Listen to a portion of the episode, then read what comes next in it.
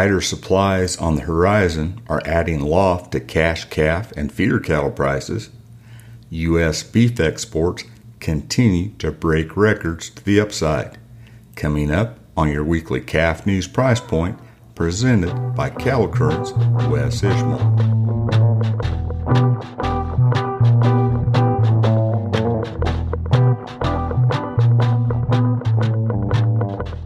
Hello, I'm Wes Ishmael. Welcome to your weekly Calf News Price Point podcast for the 12th of July, sponsored by the U.S. Roundtable for Sustainable Beef, which emphasizes a better future for beef includes you. When it comes to improving sustainability in the beef industry, we're all in it together from pasture to plate. We're connected by our supply chain, and our efforts are made stronger by common goals. The U.S. Roundtable for Sustainable Beef set goals to maintain and improve our grazing land and water resources, reduce greenhouse gas emissions, increase efficiencies, and care for our animals and our people.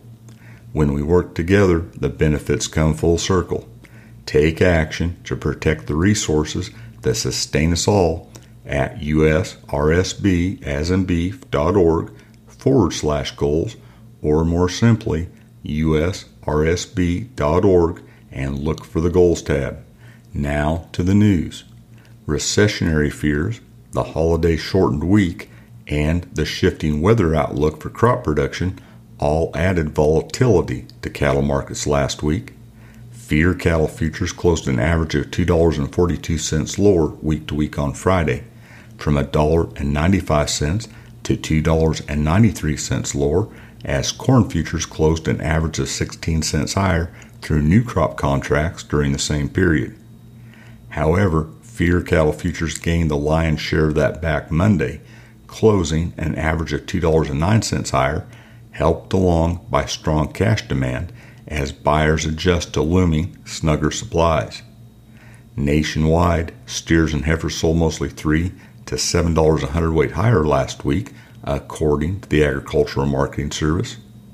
Analysts there say cash feeder markets last week remained very strong, especially on heavy yearlings and calves, as there seems to be lots of optimism riding among cattle feeders for the fourth quarter of this year. Live cattle futures closed an average of 52 cents lower week to week on Friday. However, they were supported by wholesale beef values, with the choice box beef cutout value $4.07 higher week to week on Friday at $267.89 a hundredweight. Select was $1.38 higher at 241.85. However, cash fed cattle prices were mainly $1 to $2 lower last week. Live prices were steady to a dollar lower in the southern plains at $137 a hundredweight, $1 to $2 lower in Nebraska at 144 to 149 and steady in the western corn belt at 147 to 150. Dress prices were $2 lower at $232. The average five area direct fed steer price last week was $144.35 a hundredweight on a live basis, which was $1.81 less than the previous week. The average price in the beef was $1.74 less at 232.22.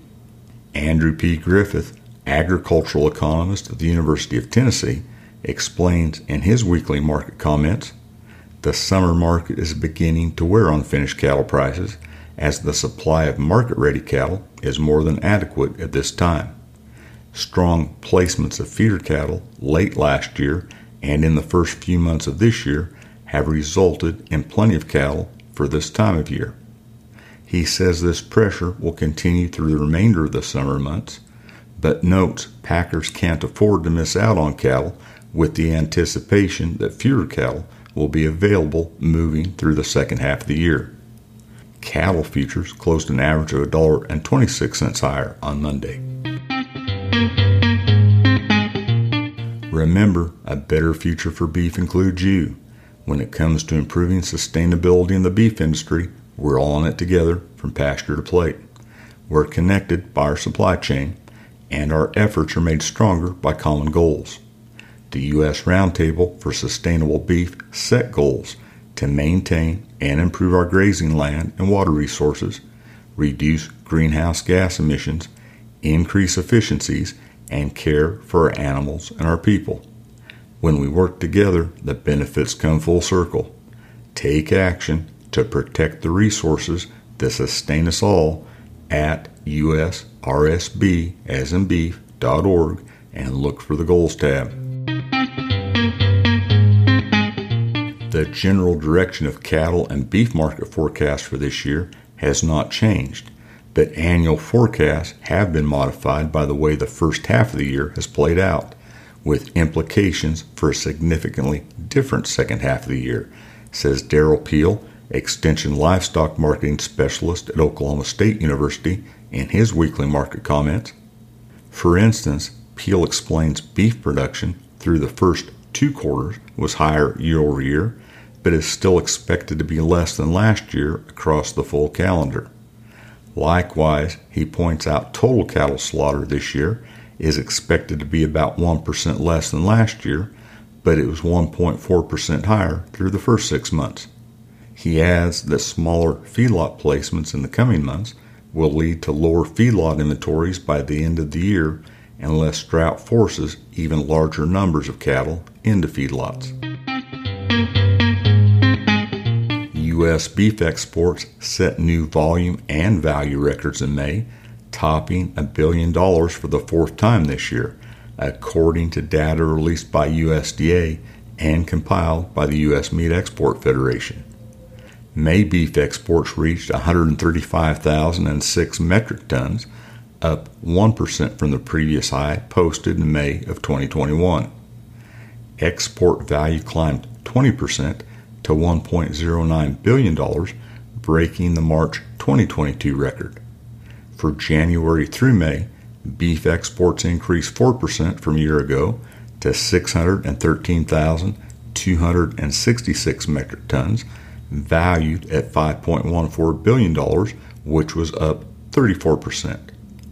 For U.S. beef exports to maintain a billion dollar per month pace is tremendous under any circumstances, but it's especially remarkable given the strong U.S. dollar, continued shipping and logistical challenges, and the economic uncertainty our industry and international customers face today says U.S. MEF President and CEO Dan Halstrom.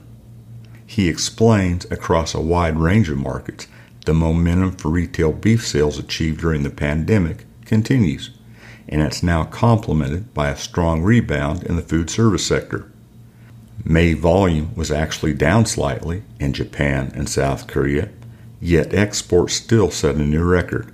That's a great indication of soaring broad based demand for U.S. beef, Halstrom says. May beef export value averaged $505.02 a head of fed slaughter, up 17% from a year ago, breaking the previous record set in January of this year. Through May, per head value averaged $483.49, up 34% from the first five months of 2021.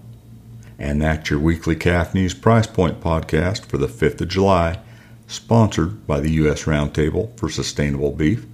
I'm Wes Ishmael. Thanks for listening.